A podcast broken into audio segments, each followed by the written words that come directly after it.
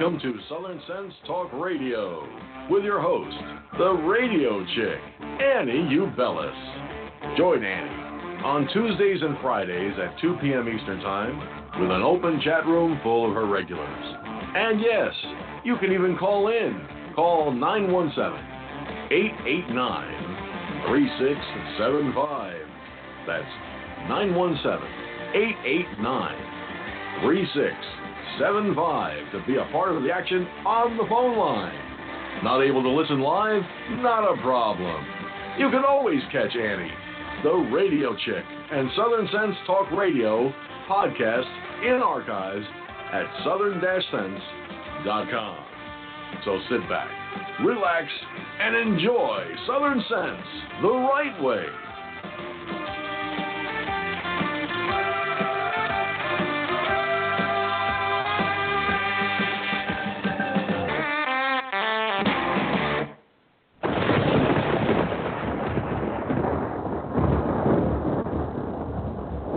When an emergency strikes, what's your first impulse? If your answer is run to the grocery store, you're likely to find chaos and plenty of empty shelves. So, how do you avoid this? Well, it's simple. You use today to make a plan, to prepare for things that may happen. It's a hurricane, earthquake, blizzard, or even social unrest, especially in today's political environment. The practical place to start is by storing up food in your home.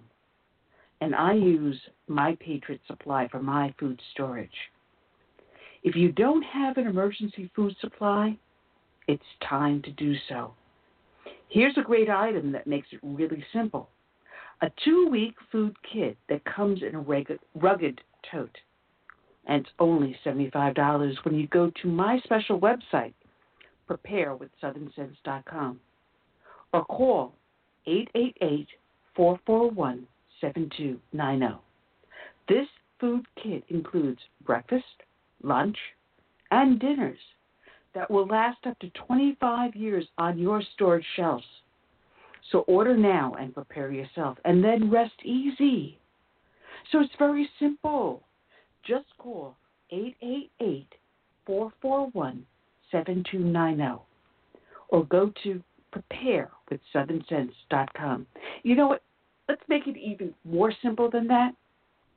You're listening to my show, and it's called Southern Sense, and you know you put a dash in the middle, southern-sense.com, and click on the icon for My Patriot Food. All right. And we're back. We're live listening to Southern Sense here on Blog Talk Radio, SHR Media, the Lone Star Daily News up on iTunes, Stitcher, Spreaker, YouTube, Facebook. Ah, the heck with it. You know what I'm going to say. Just go to the name of the show, put a dash in the middle, southern-sense.com. I'm your hostess with the mostest, the radio chick, Annie, along with my co-host who's on the road, the traveling man, Curtis C.S. Bennett. Good afternoon, Curtis. Happy Thanksgiving. Yeah, thank you. Happy Thanksgiving to you oh, and all our listeners. Um, I'm somewhere on I 95 heading south in the fine state of Virginia. It's like 37 degrees outside, but I'm sure our topics today will warm me up. well, it, unfortunately, it's a sad topic topic today. Um, it is about a uh, Sergeant First Class Richard Stayskal, who was a Green Beret and unfortunately, because yeah. of his diagnosis, he has been given less than one year to live. Uh, the military doctors just missed it completely, and it is a huge scandal. Uh, he's going to be, uh, hopefully, he will be joining us, uh, depending upon how he's feeling. Uh, but we will have his attorney, Natalie Khawan, on with us. Her law firm's 813whistle.com. And we also have author and former Special Forces Scott A. Huesing, a major uh, in the United States Marine Corps, who wrote the book Echo in Ramadi about his time there. Uh, he's the one that uh, put me onto the story of Richard Stayskal, uh, and it is a really a tragic story. Uh, that said, I hope everyone had a very happy and delicious Turkey Day, Thanksgiving. Uh, we had uh, the son of a friend of ours uh, of the show, his son is in the Marine Corps and is stationed in Parris Island right now. He's one of the, unfortunately, one of the walking wounded, and he had no place to go. He had no family around near him, so we invited him over to ours. So we had a pleasant uh, visit with uh, our friend, a new friend Nick. Uh, want to thank uh, his dad Bill for letting us steal him. So I've actually adopted him as my son yesterday. All uh, right. but uh, it was a, it was a great day. Uh, that said, we go to something sad. Um, anyone that listens to the show knows that we start off each and every show with a dedication to a fallen hero. And today's dedication is going to another victim of 9 11. Special Agent in Charge, FBI Agent David J. LeValley. LeValley. Let me see if I can say that correctly. David J. LeValley. His end of watch was Saturday, May 26th of this year. And I found the words of the FBI Director Christopher Wray to be better than any article or anything else I could come up with. So these are his words at David LeValley's um, funeral. And he reads, or wrote, calm, cool, and collected, steady, level headed, even tempered in the face of adversity, modest and unassuming, universally liked and respected, kind, caring, and gracious. Qualities we all aspire to, but which we rarely achieve, especially all at once. Qualities embodied by the man you've known for years and the man I've had the opportunity to work with over the past 10 months. A good man who gave his all for his country and for the people he served. A man who exemplified the highest and best qualities of faith, hope, and love. On the morning of 9 11, Dave was driving to work about four blocks from the World Trade Center when the first plane hit. A second thought, he drove as close as he could parked his car, put on his helmet and his bulletproof vest, and went to see how he could help. When the first tower collapsed, Dave ducked into the archway of a building. He later said that he thought to himself at that moment, This is how I'm going to go. This is how I'll meet my Maker. He also said he wasn't afraid. He wasn't afraid because he was a man of faith. And in the days and weeks following the attacks, Dave kept that faith, just as he kept his faith in the rule of law, in justice, and in doing what was right. Most people can't imagine what those first responders lived through, what they saw, what they endured, how they felt. Most people can't imagine the sense of duty it must have taken to go to work at those scenes, day after day, night after night, month after month and we're only now beginning to understand the long term impact of that work on all of our first responders. We're only now just beginning to understand the sacrifices they made so long ago. But it's not surprising that Dave would embody that sense of duty, that strong character. He was the quiet leader, the leader who stands back and lets others shine. He was the first to give credit and the last to take it. He was the leader who simply did the work without fanfare, without need for rec- recognition.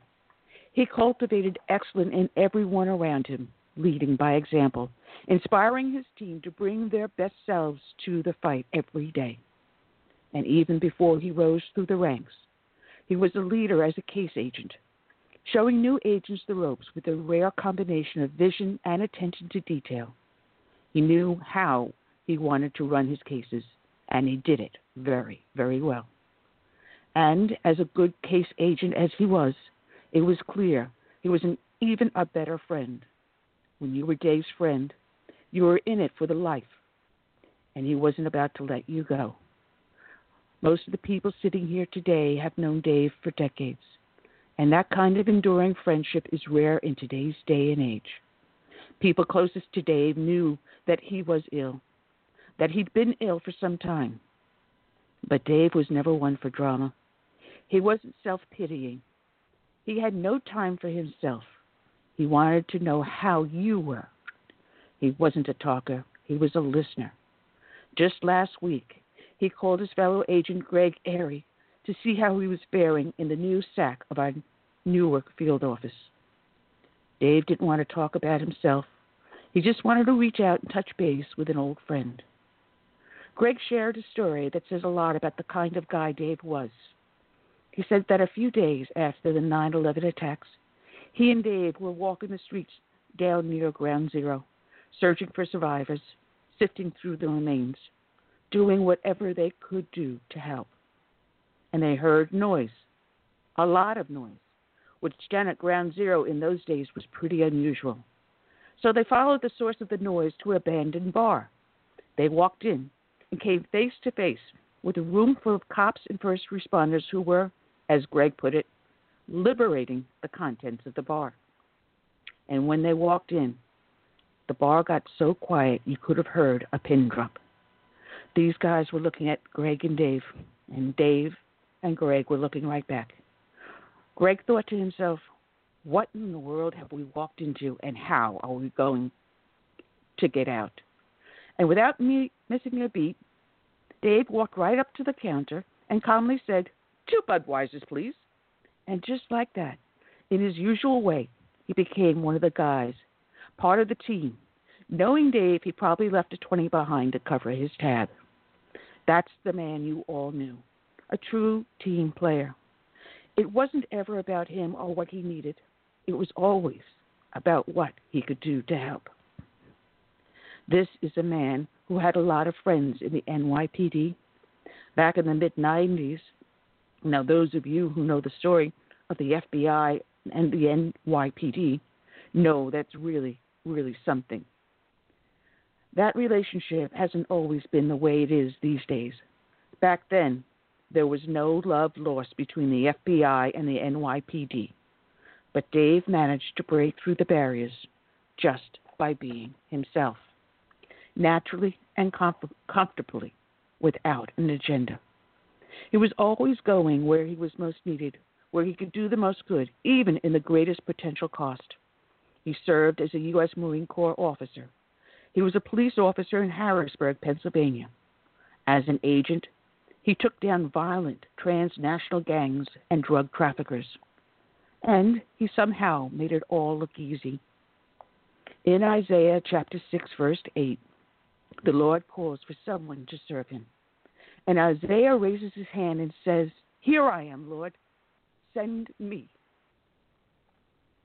Here I am, send me. God wasn't calling on Isaiah to perform some simple task. He wasn't calling him to service to make his life easier, to make his road smoother. A call to service isn't designed for comfort and convenience. True service is a test, it's an act of faith. And Dave had faith. He had faith in people. He was raised by people of faith. He had faith in the work he was called to do. He nurtured that faith. He shared it, and he lived it every day. Time and again, Dave raised his hand and said, Here I am, send me. In the words of a friend he deeply loved, and he gave of himself wholly and partially to all. And so, as people of faith, through our hearts aching this morning, we trust that Dave waits us in a better place. And it just might be that God needed a good man for a tough job, and that Dave once again raised his hand and said, Here I am, send me. These are the words of FBI Director Christopher Wray in dedication to Special Agent in charge, David J. LeValley. It is also a dedication to all the brave men and women out there that serve as first responders, be they in law enforcement, firefighters, or first responders emergency services. It is also dedicated to the brave men and women that serve in our military, from the birth of our nation through today and into its future. We dedicate to them this song by Todd Allen Herendeen. My name is America. May God bless each and every one.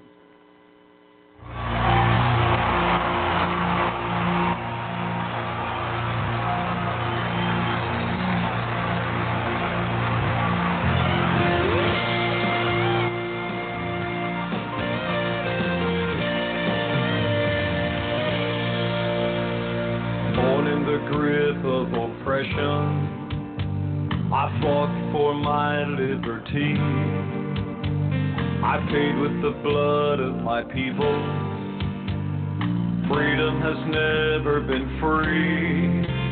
Now my door's always open to dreamers and friends.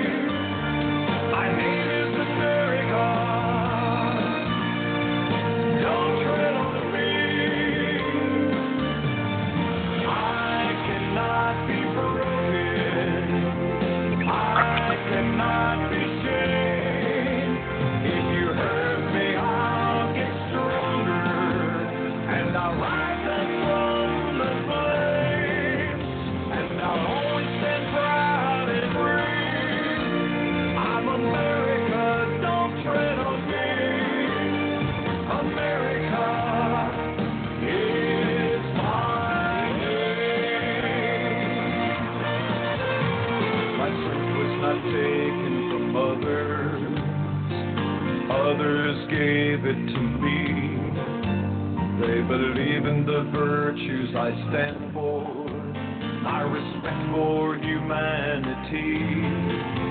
Now I'm challenged by tyrants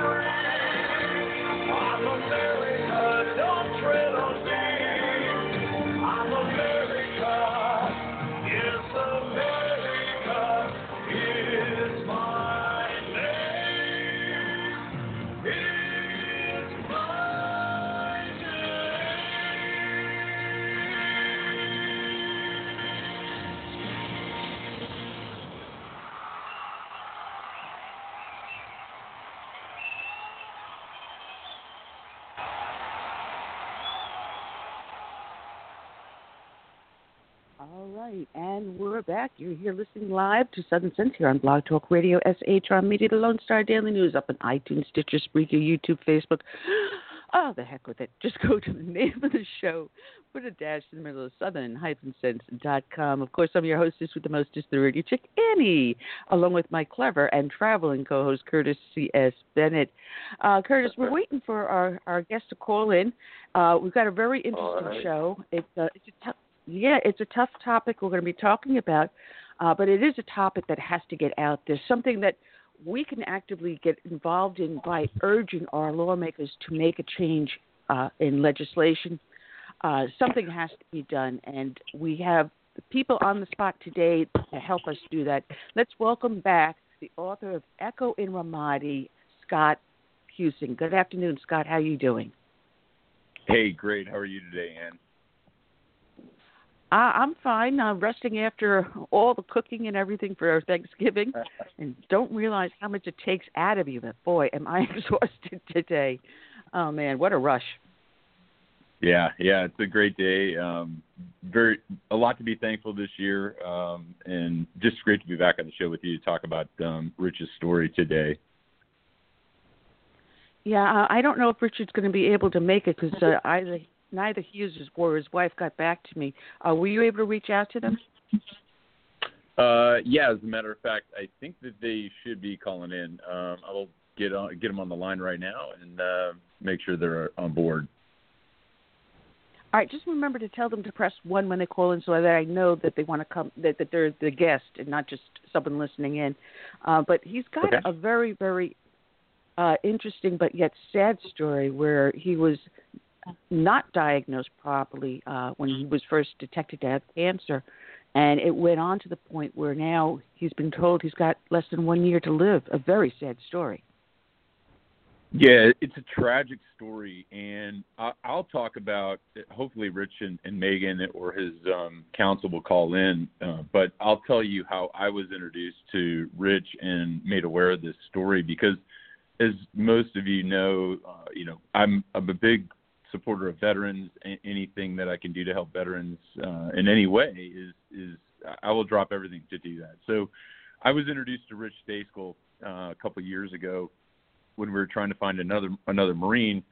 And uh, I got on the phone with Rich, and uh, at the end of our conversation, I said, "So, Rich, how are you doing?" And he told me sadly that he was just diagnosed with cancer, and I was devastated. And he told me it was lung cancer at the time.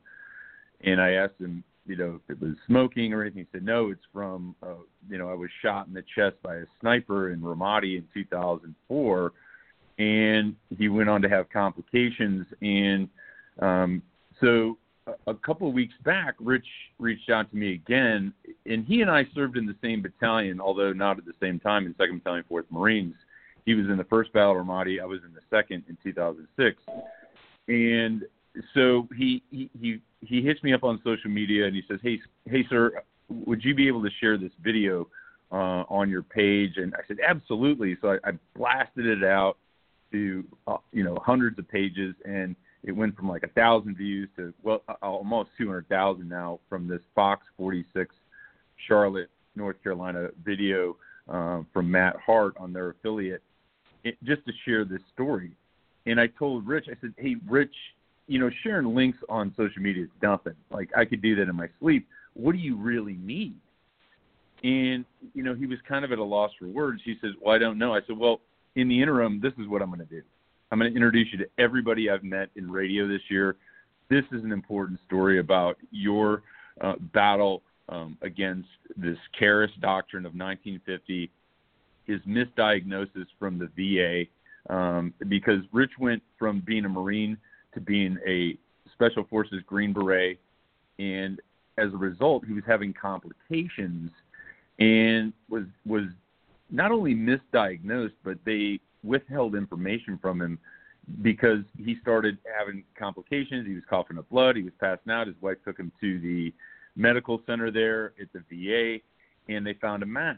But they didn't tell him about the mass, and then they told him it was pneumonia.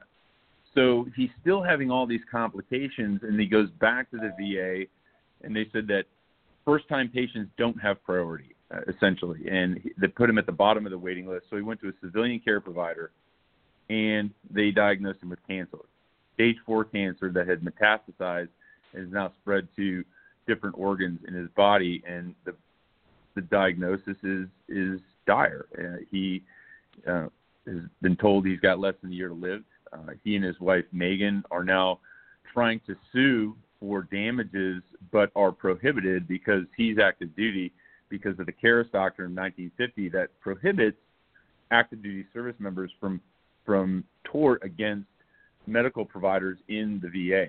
And this is something that is just really heartbreaking. And despite the fact that they can make any connection with the sniper bullet that he took in his chest for our country to protect our government, who wrote these ridiculous, antiquated doctrines um, in 1950, it, regardless of the fact that that may have been the root cause of the cancer, doesn't stop the fact that he was misdiagnosed and they found a mass and they didn't disclose that to him. So that's really the crux of it. And I don't want to step on, uh, you know, Natalie Khawan, who's his attorney. I don't want to step on her toes because she's doing a phenomenal job helping Rich and Megan out.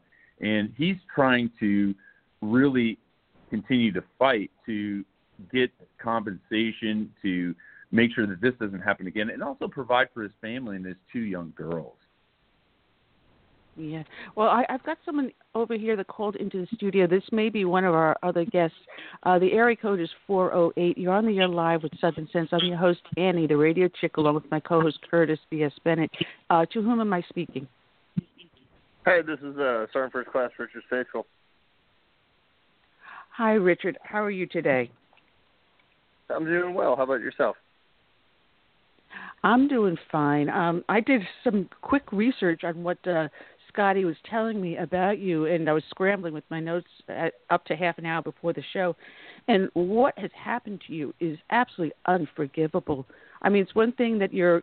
I can understand the idea behind the Feres doctor, doctrine uh, because it was narrowly used in case you know there was a accident while in the field, while in combat or on active duty.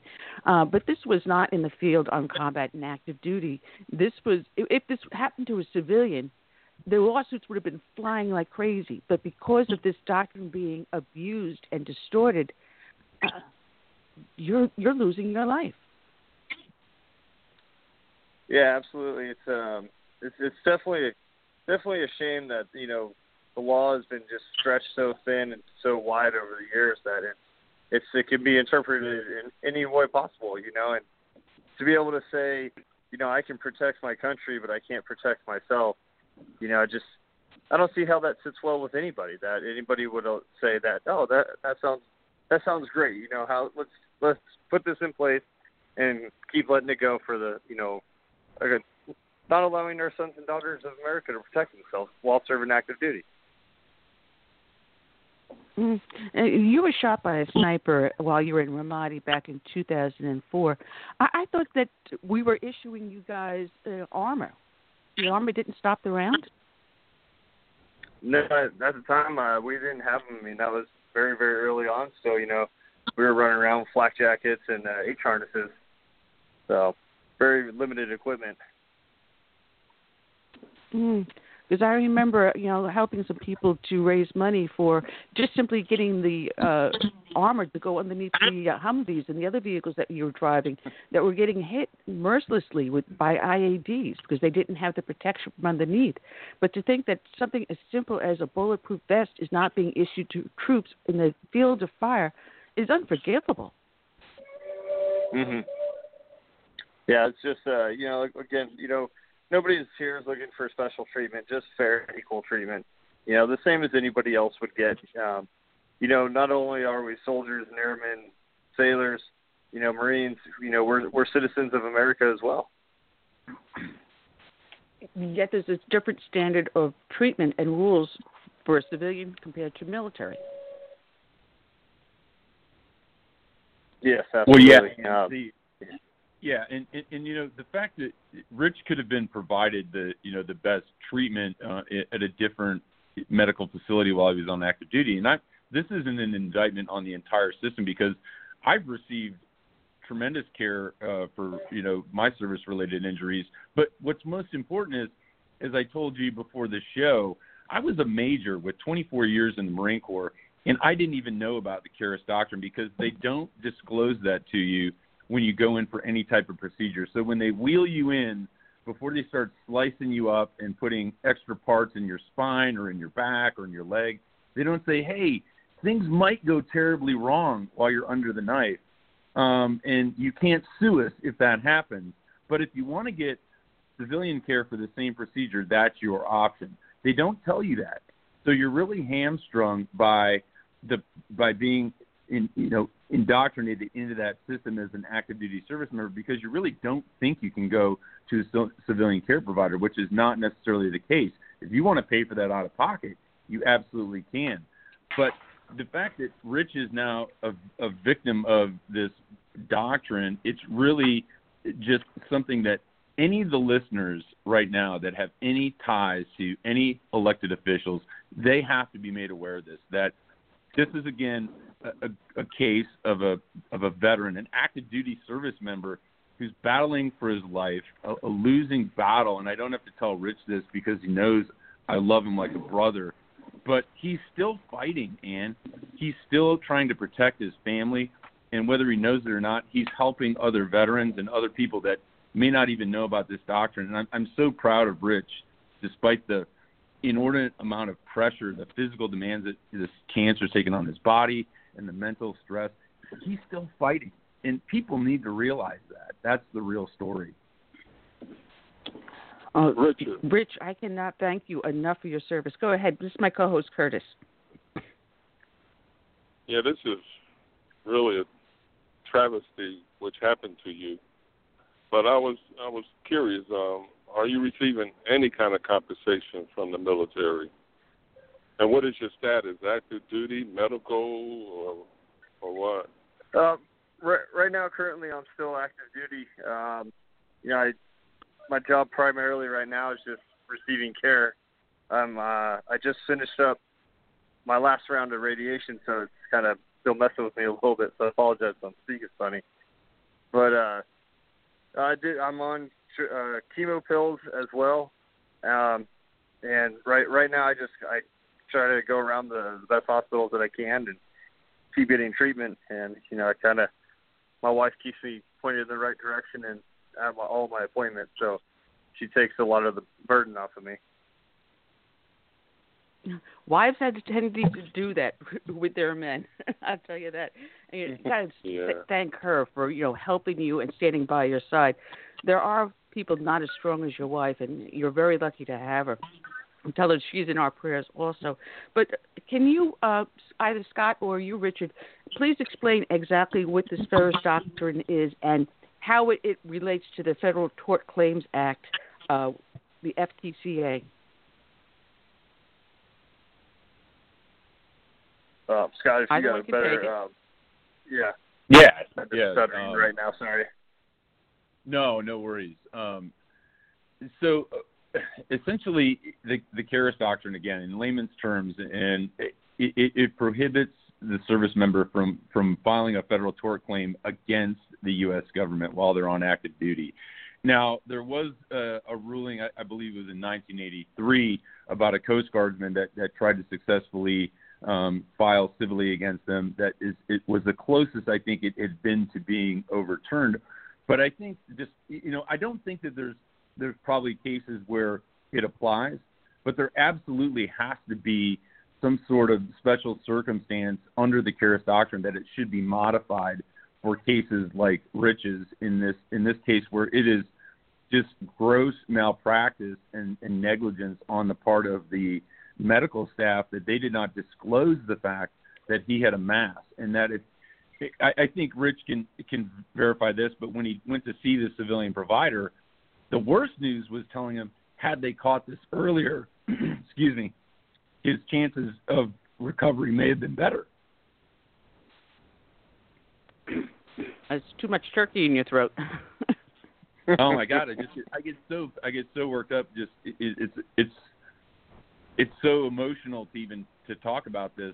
I mean, it, it's infuriating as a as a fellow veteran, but it, it it's such a heartbreaking story and so frustrating because despite the hundreds of thousands of people that know about this case in particular, again, I, I'm hard pressed to see any emails popping up my box saying, "How can I help?" You know, I've called my congressman, I've called my elected officials. How can we help? And this is what I want your listeners to hear: is you have to do something. You have to take action. And between Rich, his family, um, Natalie Khawan, his attorney, and everybody within my network, we're trying to raise awareness for this and have somebody take action. If you've got Donald Trump's phone number in your phone, somebody listening needs to call him and tell him about this case. This is how important this is to to me as a as a veteran supporter and absolutely life threatening condition to, to Rich and his family and, and getting uh, compensation and, and holding the system accountable uh, for what's going on here and at least having the Feres doctrine modified to some degree, where there's a, a cap, if nothing else, where they can sue civilly. That is in addition to any insurance from whether it's SGLI, Servicemen's Group Life Insurance, or whatever insurance that Rich and his family have. There should be other alternatives that are going to sustain his family, uh, it, it, you know, after the fact. Absolutely. We have his attorney in on the line, Natalie Khawan. Want to welcome her to the show, to Southern Sense. I'm your hostess, uh, Annie, the radio chick, and I want to thank you for taking up this case. But your your law firm is known for taking on cases that are for veterans or for whistleblowers. Matter of fact, you're you're known as the whistleblower uh, law firm. If I can get my teeth in straight here. So, welcome aboard, Natalie. Thank you so much. Oh, it is our pleasure. Uh, tell us how you ended up getting involved uh, with Richard and uh, the Feres Doctrine. Sure. Um, we do a lot of cases for veterans and um, people in the military that have issues with our government as far as appealing um, their benefits, you know, getting having their rights restored or violation of their rights. Um, and so I think we made a, a name for ourselves in the community for that um, because we were very successful in what we've done, despite how difficult the cases were. Um, and you know, I, I really appreciate and love our veterans and our and our military for all that they've done for our country. So that was one of those things that I way to give back to the community. Um, I got a phone call or email from um, Richard's mom um, early on, and she kind of like gave the story, the background of the story, and you know, my heart went out to her um, and said, "Well, we got to work on this case. We got to do this case. Let's look into it." And uh, it was one of those matters where I said, "How did I never hear about this?" I mean, I'm an attorney. I, I practice in federal courts. I'm a federal attorney, um, and I went to Georgetown Law. I mean, I'm around veterans and military all the time, and to to not hear about this, I thought, "Wow, if I have never heard about this, I don't think anyone's heard about this." And the more and more I explored it, the more I've learned so much about it. And I thought one of the most important things about this to begin with the story is awareness bringing this issue, making people aware of this matter, and after that we can fix it because it's very fixable. It's just bringing it to the attention of the American people. it is important to uh, know about this one. And I had heard about this a number of years ago, and I just put it to the back of my mind because, as I understand it, when the first document was put in place under the Federal Tort Claims Act, it was narrowly defined so that to protect people so that if you're in a war zone or if you're on active duty, actively performing your service at that time, it would protect the doctors in the field, say, for example, like a MASH unit. Uh, after that, you know, then the doctrine drops off. Once you're beyond that narrow area, but over the years, it has been, as I'll say it, bastardized to the point where it covers anyone in military service, uh, whether they're actively performing a military service or not. And there are a number of cases that came forward, I noticed. Um, one of them was a nurse, and she gave birth. And hours after she gave birth to a perfectly healthy, non risk uh, childbirth, she died. And her husband said, Well, this has nothing to do with her medical service, and yet her suit was denied. Um, there was also the case of Rodriguez, where it went to the point where there actually legislation was put together. Um, Carmelo Rodriguez, and we had in 2010 uh, the Rodriguez bill, and it was introduced both by the House and the Senate. Uh, the Senate it died in the Judiciary Committee. The House measure was placed on the calendar, and there it stayed. Now the latest one was Lieutenant Rebecca Daniel. That was the nurse.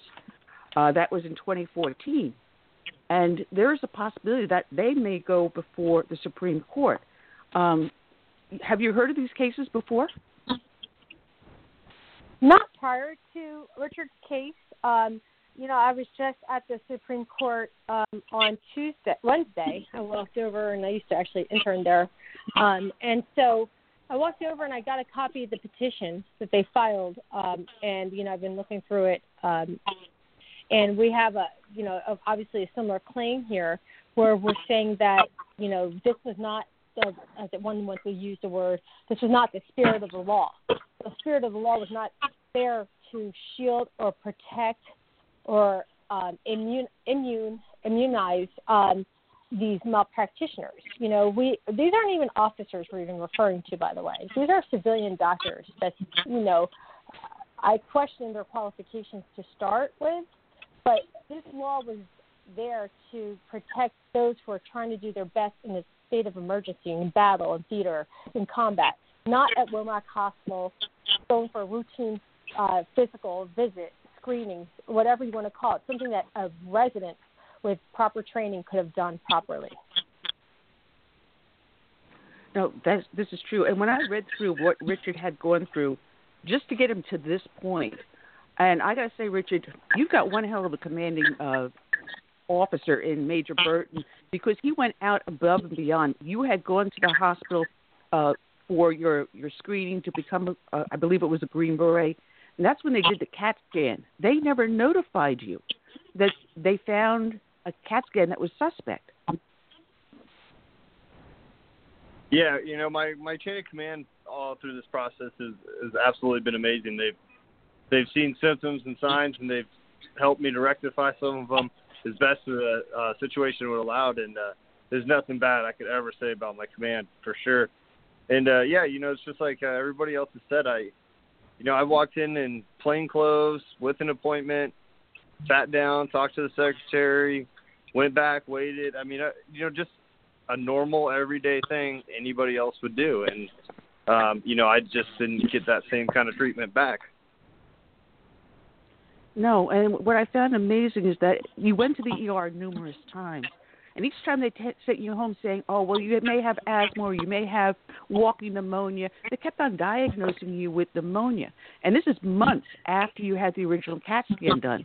In the interim, they reread the CAT scan and saw the cancer on it, and still did not notify you. Yeah, absolutely. They just uh I don't I don't know where where it dropped, but it dropped somewhere and somebody just failed to do their job that they were hired to do and you know, it makes it uh makes it for an even worse situation, you know. This now the things that my not just myself but my family's going through and then you know like you said earlier it's just how many more of us are are out there you know that are in the same that had the same situation and you know it's it's a terrible thing to think about that after all the things you know these young men and women are dedicating themselves to to the country and this is how you're being treated on the back end when you're when you're supposed to have proper care Well, Natalie, I'm going to ask you this. Now that you picked up, I was going to ask Natalie a question. Now that you picked up the the lawsuit, um, what are you? What is the purpose that you're trying to do? Is this just to bring awareness? Is this for tort reform? Is this to bring it before the Supreme Court? What is the, the goal that you're aiming for? Well, all of the above. First, client. My, first of all, my client is Richard, so my goal is to make sure that Richard and his family is made whole. Um, you know, he's already suffered enough. Uh, there, I can't unfortunately take away the cancer from him, but what I can do is help with establishing his rights, or at least seeking some justice here, and that justice would be be made whole, have a right to um, whatever he whatever he's entitled to, which would be why is he entitled to anything less than, than I and you can get if this happened to us? If this happened to me, or if this happened to you, you would have a right to a state, of, to, by state law, a claim for malpractice. Um, his wife would have a, a right to a loss of consortium. His kids would have a right to wrongful death. I mean, everybody would have a right to a claim here. But because he put on a, a uniform, he's denied a right. That just that just doesn't make sense. It's callous to even think about this. Number two, we're looking to change the law. The ch- law shouldn't just be uh, selective. It shouldn't be just we treat only one group of people, and that's our soldiers, less than we treat everyone else in the country. Veterans have a right to malpractice claims. They get their if they have any kind of malpractice happen to them, at the VA, they have a right to sue under the Federal Tort Claims Act. So civilians have a right, veterans have a right, prisoners have a right, but our own soldiers don't have a right. And it doesn't make sense. It's not American. Number three, we're looking to also change not just legislation here and give fair rights to everyone, active duty, retired, and civilians. We want everyone to be treated the same. Everyone has, should have the same rights. But we'd also like to see the Supreme Court reverse its own prior rulings, or how about this? I'd like to even say, I think that the Supreme Court said one thing, and I think it was overly broadly extended with a broad brush applied to so many people because to say that Richard's wife doesn't have a right that she's barred under the Feres Doctrine when when Megan doesn't even she's not even active duty she's not even in the military. So I think that it was the law not only is it unjust or at least being interpreted or executed improperly but it also is being overly applied. It's kind of one of those remember back then when they used to say separate was equal and then we the Supreme Court went and reversed itself and said no separate is not equal if you're treating someone separately then they're not equal same thing. This is not Richard separate, but he's equal to us. No, he's not being treated equally to us. He is being actually mistreated in so many levels. So it would be not just for Richard and all our active uh, duty men and women out there, but it's for everyone to be able to pursue claims they're entitled to sue. They're entitled. They should be entitled to the same rights that you and I that we enjoy every day because of their hard work and they're fighting for our country and our and our and our. Look, we, we are only here because men and women are willing to go across our con- across the seas to fight for our rights. So why should we be fighting for their rights? God bless you for that. God bless you. Go ahead, Curtis. Yeah, this is for um, Rich. This question: um, Have you had any success in contacting like your congressman or or senator, and and if so, have they been supportive? And my next question is: um, Do y'all have any children? Uh, yeah, we you know we've been in contact with our uh, local politicians and uh, legislators, and the meetings have gone well. They're you know very productive. They're receptive. They're listening. Um, you know, and they're they're talking about it. So, you know, I believe that they're gonna they're gonna look at this. They're gonna see an issue. They're gonna recognize it, and you know they're gonna see that it's it's an unfair law that just it's as Natalie said, it's been overreached, overstretched, and it you know it's not being applied to the to the right way. And uh, for the follow up question, yeah, um, we have two daughters that are uh, turning one's turning ten this week, and then the other one is eleven. Ah, tell her I said happy birthday. I'd sing, but I I'd probably scare half my audience. Yeah. uh, just to let you know, I've got a link up in the description that I've been posting here and everywhere else about the petition you have. Support our troops, uh, amend the Feres Doctrine.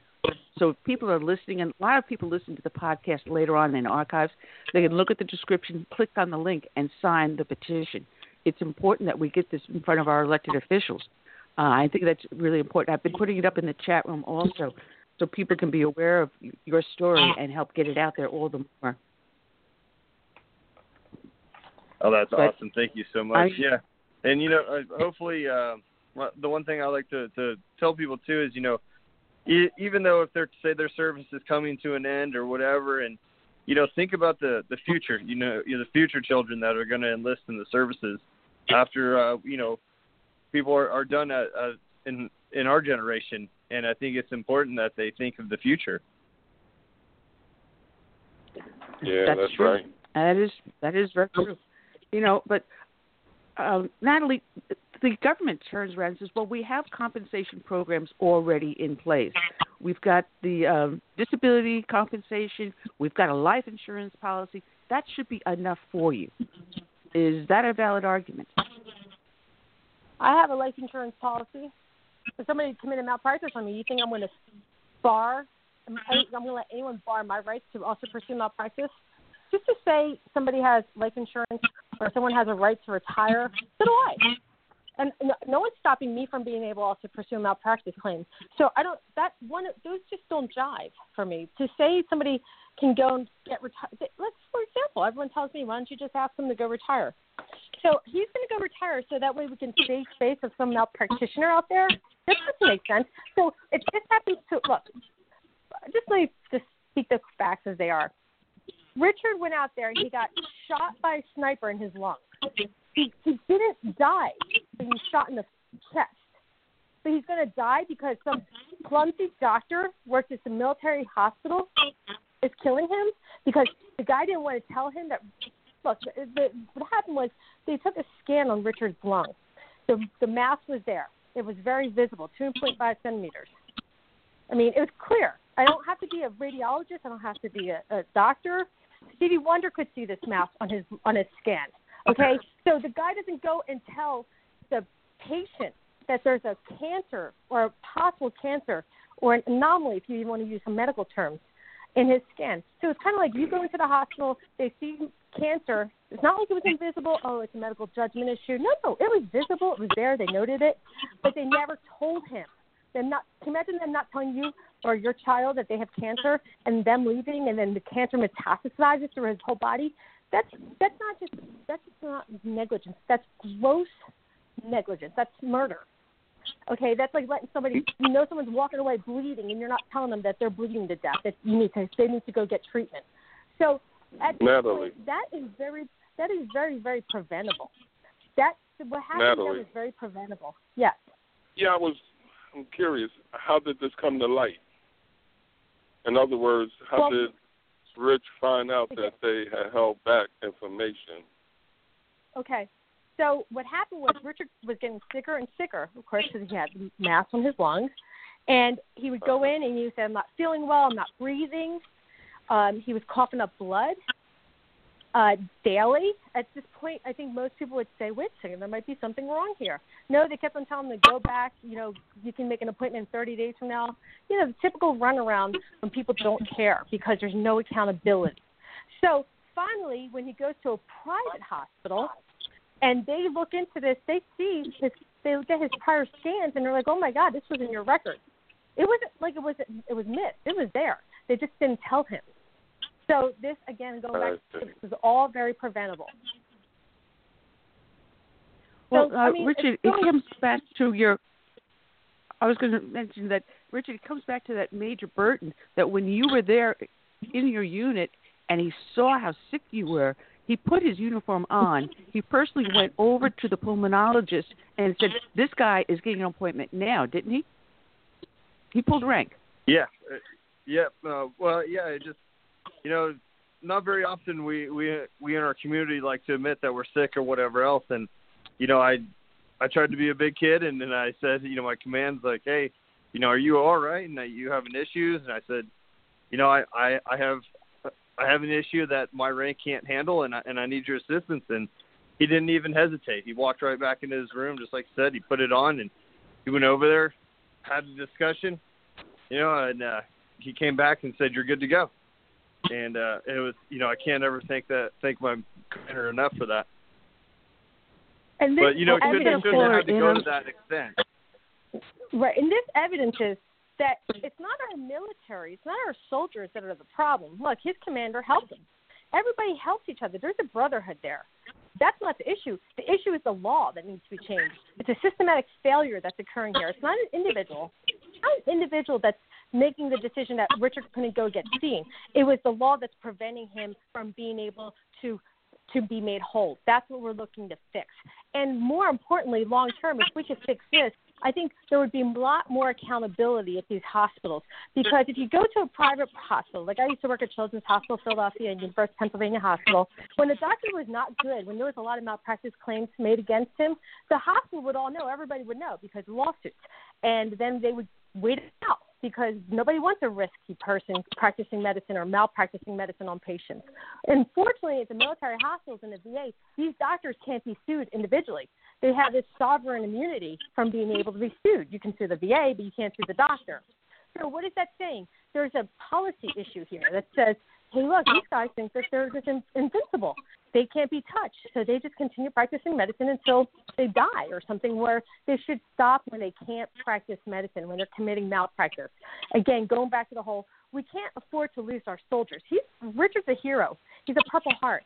We can't make another Purple Heart uh, just tomorrow. These guys are one and few. So they're not dying in battle because they're so good, but they're dying in our own healthcare uh, medical hospitals here. That doesn't make sense. This is very fixable, and in the long term, it's better for our country to fix this because we need heroes like Richard fighting for our rights and our country.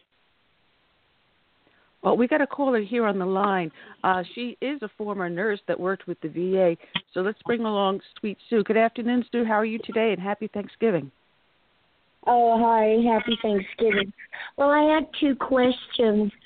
Uh, if you're active military, do you have the right to see your medical records, and does HIPAA apply to active military personnel? Uh, who do you that? want to take that question? Go ahead, Natalie. Okay. Um, yes, HIPAA applies. HIPAA applies to everyone. Um, so, and if anyone wants to know, that's a Health Information um, Portability uh, Act. So, what is here is the HIPAA. He could see his medical records, but that's like asking me to go in the kitchen and ask the cook what ingredients you put in there and everything, as if I know what how to make you know, um, you know, lasagna. He, uh, Richard is not a Uh, doctor. He wouldn't be able to go into it. If somebody tells somebody cleared, they're good. And not only did he say you're cleared, he said you're cleared for diver school. Like so, that's extraordinary. That's like saying you're you're in perfect condition. So when I, when my doctor tells me I'm okay if I go get some kind of a test, blood test or something, I'm going to believe him. I'm not going to go back there in the lab and try to like centrifuge my own blood. So that's the problem. That's number one. Well, you know what I what I want to get across to people is you have you can't trust what it, whether it's in private sector, the VA or wherever to always be given all of the truth. And I always of course I have a medical background, but I always get all of my reports. I also assist a lot of people when they're, you know, continuing to be sick and they need help you know, I tell them go get your medical records. So you can take someone with you or just, you know, jot it down. You can look at things on the internet. But sadly, we have to become our own, you know, advocates. And I understand, you know, everything that has happened. But it, you know, I just, we have to really every time you see a doctor you get those medical records and uh, you will gradually start putting things together. If you don't understand it you can look things up or you can go to someone with a medical background and that can help you put it together. But if you continually get sick and you're feeling worse that that's a red flag that they haven't done what they needed to do. And my prayers are with you and I am so sorry this happened to you. You know, the other thing is is when I was working with the government, I was kind of a whistleblower and I actually you know, went in. I was trying to get a policy that was dangerous changed and things, and I went in with the medical director, you know, uh, everybody who was high up at the hospital, and then I was trying to get it through to them, and I said, because they would just continue to do it over and over again, things that people were dying. And I told them, I said, well, look, if you don't care about this, I've got to care about my license. You know, if I follow your protocols, I could lose your license. This is what the medical director said to me. He said, You will never have to worry about that because if they come at us, we simply write them a check and there are a lot of doctors who are hiding out in the, the VA and Indian Health Services in different places because they have this tremendous amount of protection. So what you're doing is so so important. They can no longer hide out at a facility that's treating our veterans and our military personnel. So anyway, I'm going to go on mute and thank you, Annie.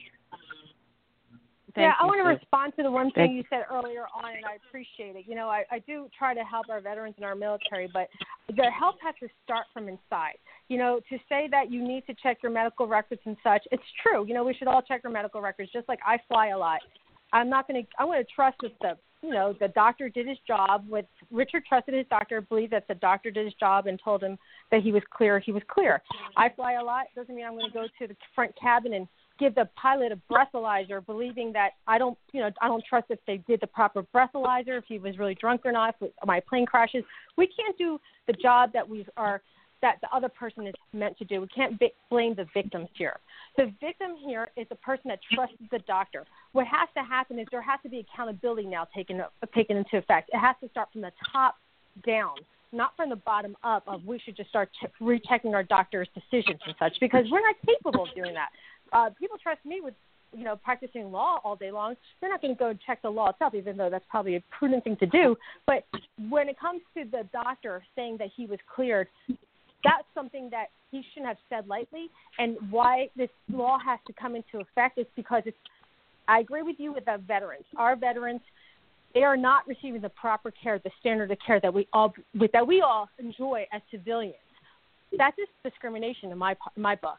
Why the persons who are fighting for our rights in our country being treated less than I'm being treated when I sit at home and enjoy Thanksgiving with my family instead of being on the front lines like they are. Yeah. Well, hey, Natalie. the ir- irony Thank- here is I just want to say thanks to Natalie for for taking this case on, and I I echo what she says because I think as a veteran myself, it, it is about accountability, and whoever this doctor was, uh, whatever this medical treatment facility was, they're hurting people by not telling them information, or or maybe overtly hurting people. Um, and I don't know. Again, you know, if we're allowed to say which what facility it was that he received treatment at. Um, but you know, if if so- if somebody's not fixing your car right, Natalie uses great analogies. uh, You know, and and the brakes don't work on you. I'm going to tell people, don't take your car to this place because they can't fix the problem, and you could die by going there. I, I mean, is there is there a way to make sure that you know this is addressed in, in that form where we, we divert people from even going to this treatment facility to to get care? Well, I have no problems about Unfortunately- saying who the facility is be- because it's, Well, it's let me- up on can the, I uh, answer the that because.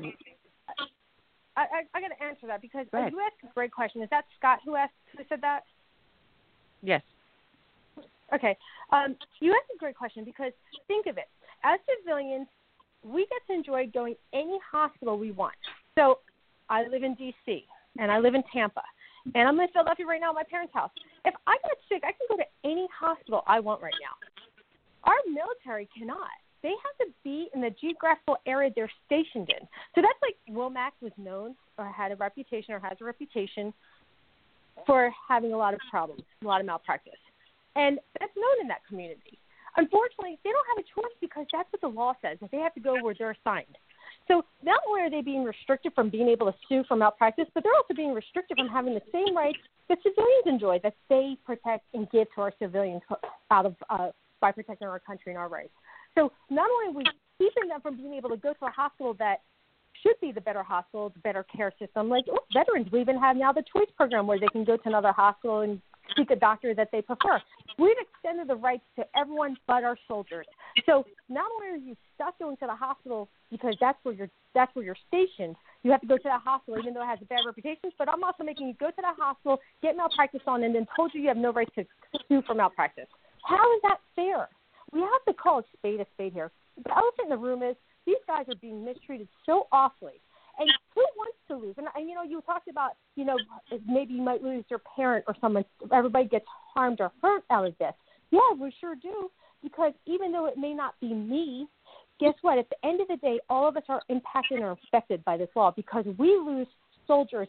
That means we lose our ability to protect our country because when there's no more soldiers left, because all this malpractice has happened to them, guess what? Either we all got to sign up and enlist or come forward because we lost the good guys, or we got to change the law and make sure we protect our soldiers like they're protecting us.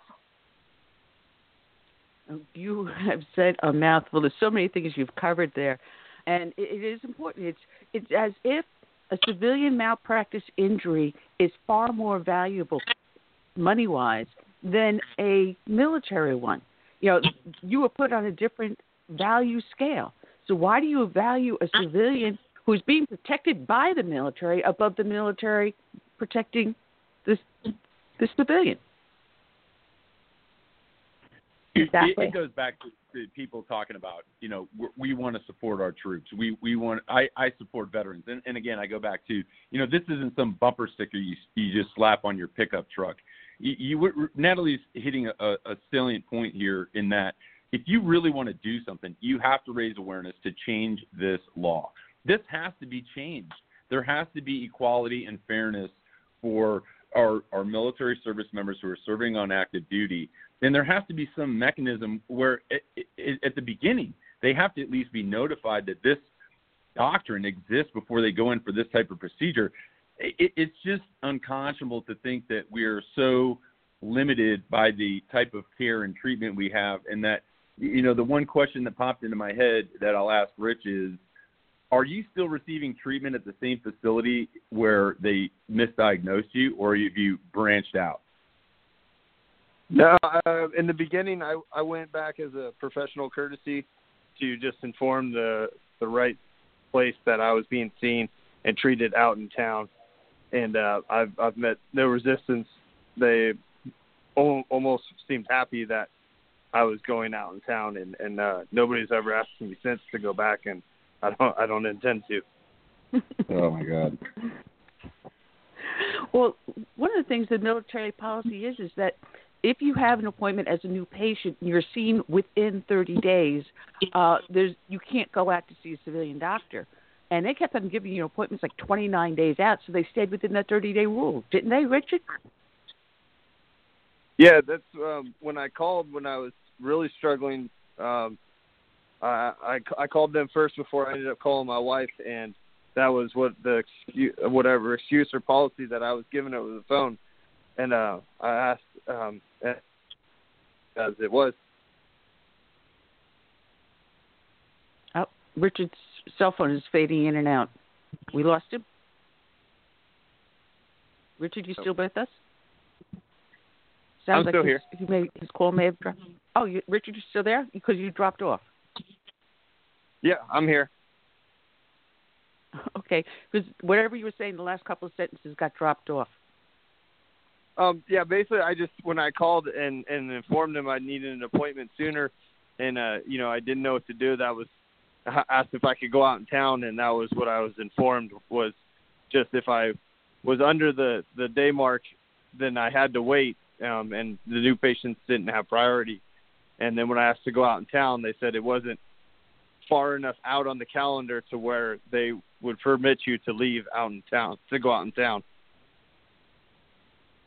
Now, is this a military regulation that is in stone, or is it just someone saying something just to blow you off? Um, I don't I don't know if it's a TRICARE policy or a military policy myself. Hmm. Well, Natalie, would that be part of the lawsuit? This policy?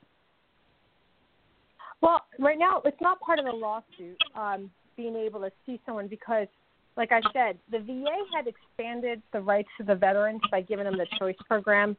Um, that would that would really be a good issue to raise long term as far as the rights to our soldiers also having a right to also choose. Because look, I'm a capitalist. I believe in free markets. You know, I believe that a good person who has a good restaurant should stay in business, and the one who sucks should go out of business. Just like a good doctor who's a good doctor should stay in business, and the one that sucks should go, you know, do something else, pottery or something else, not touching patients. And unfortunately, they don't have that. It's very um, restrictive. It's very um, archaic for the military to see doctors and to obviously with rights. Um, so I would like to see our soldiers be also have the right to see the doctor of their choice, like civilians do, like the veterans are starting to implement that new program with them. You know, there's I, I think you know there's so many parts to this story for all Americans to learn about not just about the the rights of our our soldiers or the lack of rights of our soldiers, but also the importance of being able to uh, hold people accountable for their acts and make people whole, have a right to, um, you know, like uh, make be made whole. You know, we have two daughters here, two beautiful girls that I met. I was very lucky to meet them last week, and they're also going to suffer. They're suffering right now, but you know, you're talking about next year and the year after and the year after. It's not fair because it's not just impacting Richard and his wife. It's impacting their children and the grandchildren and everything. We got to remember, if this happened to you, you would go for the jugular. You would make sure that this you torch the place. You know, how dare they? I'm going after everything. Why would we not allow our veterans to vent and and pursue their rights the same as us? There's no reason to discriminate and treat them. If anything, if if if, if it's a dollar, to it needs to be two dollars for a soldier because they worked harder to set, save and protect our country. There should be no reason why it should be anything less than the same rights as all of us. Well, now he's in good hands with you and and Scott helping him, and his wife Megan. She must be a really amazing person. I wish she was able to join us. Um, She's a rock star. Richard, how are I mean, I tell you, she's she's a rocket Gibraltar. I mean, that lady is impressive. I I learned so much from her. Well, you know, from reading all the articles and the petition, and I'm going to remind people again, I put a link of the petition up on the show page. So as you read the description, click on Support Our Troops, Amend the Feres Doctrine. It is a change.org petition to change this doctrine so we can get the law changed. Um, but so much I read about, you know, how she she intervened, uh, Richard, and made sure you got yourself to the hospital, stood by your side, talked to the doctors after you had the biopsy. Man, what a strong, strong, strong, and amazing woman she is. Well, she she- she's she- my little pocketbook of information. She holds it together for me. I, I mean, just the fact that she's she's helping you know Rich tell the story, and and you are helping tell the story, I think is important. And you know, in this day and age we live in about information sharing, is nobody likes to go on their computer and click on sad, you know, heartbreaking stories. But these are the important stories. These are the messages that are really going to sustain this country.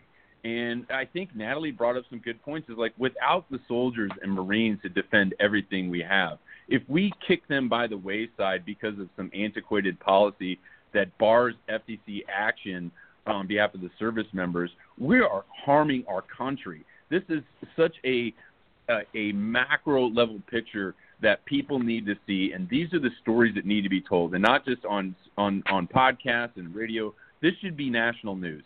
That this needs to change, and Rich's case is a is a should be a landmark decision that is a, a a paradigm shift on how we treat our veterans who are affected by not only service related injuries but also the malpractice of bonehead doctors that probably shouldn't even be clipping the hooves on livestock, let alone providing acute medical care uh, in, in oncology or any other field. This should just has to change, and this is the story that has to get out there. Thanks, Scott. You And know, that Scott, so that true. too. Yeah, Scott, thank you. And you know, thanks for uh, putting that. You know, one of the other things I want to mention is, you know, these guys they go and they serve our country, and there's a lot of people that don't want to serve. But when you get to start, when you bring awareness to this issue, there's going to be a lot of people who are going to say, "Wait, I don't want to go through that," or "I don't want my son or daughter having to be uh, their rights being denied, violated because they served our country." This is going to have a bigger effect than everyone realizes, or probably still does have a really big effect. Maybe that's probably why a lot of people are not uh, going, uh, not enlisting. You know, what are we going to do? Uh, we're going to keep this bad law in place and just hope. Just what are we going to do? Just have a draft because nobody wants to go and enlist anymore because of this bad law? No, it's it's a fixable law. It takes an act of Congress, and I'm going to urge everybody out there to reach out to your congressman. You reach out to your congresswoman and tell them that you think that this is wrong and you'd like to see this change. You know, when these when these people go and run for Congress and they run for Senate, you see their campaign commercials. They're spending millions of dollars to win, and what's their biggest thing? We support our troops. We love our troops. I love my troops. I support my troops. Blah blah blah blah. That's what we hear all day long. But when we call them, let's see if they really support our troops. Put your money where your mouth is. Us as citizens, we need our soldiers. We wouldn't be here but for them. So if we really need and protect and love our country, and we love our soldiers, we love our troops, we need Congress to come in, step in, and do something when we elected them. And you could tell them, hey, didn't you say in your commercial you support our troops? Let's see how much you support our troops, because I support our troops. That's why I'm calling you right now. Let them do that. And there's a website we created for this particularly.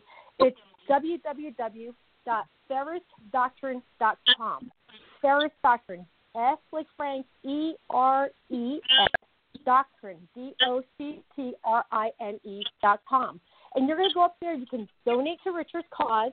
You can sign the petition. You can read about the Feres Doctrine. And let me tell you, this is not an isolated incident, unfortunately. I'm getting phone calls from around the country, actually around the world, because a lot of our soldiers got malpractice on in German hospitals, I'm being told, and all these other hospitals internationally, because remember, they deploy everywhere. And they're calling me and telling me, no lawyer will take my case. Nobody will help me. Ladies are calling me, my husband died. He was 36 years old, 41 years old. I mean, these are heartbreaking stories. And I think America needs to be aware of this. And Scott, when you said it earlier, you're right. People don't like to read the sad stories. But I'm going to tell you, everyone, the sad story, is they always say, the sun comes out tomorrow. If this sad story can make a new bill, it can make a new act that we can read in the, in the papers one day, and we can all like pat ourselves on the back and say, "Wow, we were part of this effort. This is great news for America." We we called, we signed, we did what we needed to do, and now there's a bill out there protecting our soldiers, protecting our heroes, because we all united and did this together. Well, and people are Well, active Natalie, I'm gonna and, and taking part. That's that's important, Natalie, because people there's a time for talking and there's a time for doing. And you know, accountability of our politicians that use veterans to get on the ballot, that use veterans to get elected into office, they have to they have to be held accountable, and that's a great point. And you know, whether Rich sues successfully in this case is one uh, no one need, everyone needs to understand like we're not taking money out of this guy's college kids fund you know who who who performed this malpractice there are funds available that are allocated for this type of of you know civil tort.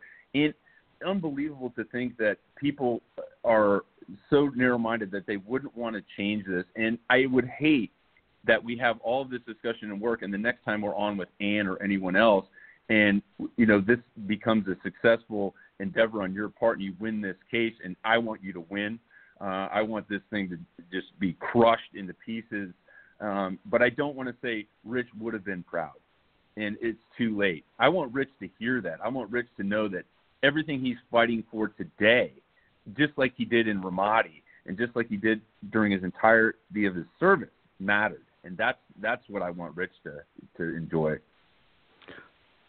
Well, I'm going to update the uh, show description uh, after we get off air to add Natalie that website you gave us, theferesdoctrine.com. I have it up on the screen, and you know this is this is definitely something that has to go viral. We, like you said, we need to kick this in the butt and get rid of it. Uh, it's a shame because we hear of only just one or two cases, and yet how many thousands are out there that we don't hear about? You know, it, it's it's the and what happens with the military? You're told to sit down and shut up. You're not allowed to express a political opinion. You're not allowed to express a religious opinion. Chaplains are told they can't, you know, minister to troops and talk about Jesus. And it, it goes from one aspect of free speech, freedom of religion, and now the right to life. They've taken away now from the military their right to life. Natalie? Exactly. No, you're right. You're right.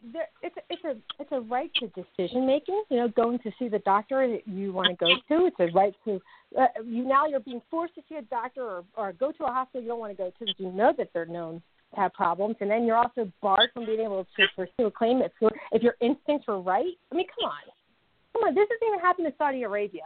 We could fix this. This is so fixable. It's just it's all again the hardest part you're doing, ma'am. You're doing it. You're you're spreading the word. Thank you for having us on your show. You're spreading the message. My part is to make sure the law gets fixed. Everybody else's part is just to support us. Well, I, I got to tell you the truth. Normally, the day after Thanksgiving, I put up a pre-recorded show because I like to sit back on the day after and just relax. But I thought this was just too important an issue, and that I had to do this. And God placed you in my hands, and now I just hope I do a good enough job to help spread that word. You know, it, it is a shame because Richard, when you went to the hospital emergencies, not once, not twice, but numerous times, each time you were treated as if you were, you know, just someone that really wasn't sick. You were told, "Oh, you only have pneumonia, go home." Yet each time they looked at a CAT scan that showed it. So what is it? Doctors just covering their own assets, CYA, just protecting each other to not expose this one CAT scan? Yeah, you know, I I think about it all the time, and it's it's you know, I'd like to think I was a mind reader and could tell you why they did what they did, but you know, it's it's just obvious that they did what they did because I'm in the situation I'm in, and you know, it's it's it's heartbreaking and it's it's upsetting for the family, and you know, just all of the above, and just like I just want to recap on what Scott and Natalie have been saying. You know, this is yes, you know, people may see just myself and my wife and my girls, but you know, this is a type of situation that's come up numerous time over times over the years. So it's like Natalie said and Scott said, it's not isolated it's been going on. So where's the hiccup at? Where why is it not taking that final step to be fixed? Because if it had, I, I really believe I wouldn't be in the situation that I'm in. You know, and that's that's what's upsetting. You know, has had somebody done the, their full scope of duties, had this law been fixed back when it was being talked about, I wouldn't be in this situation.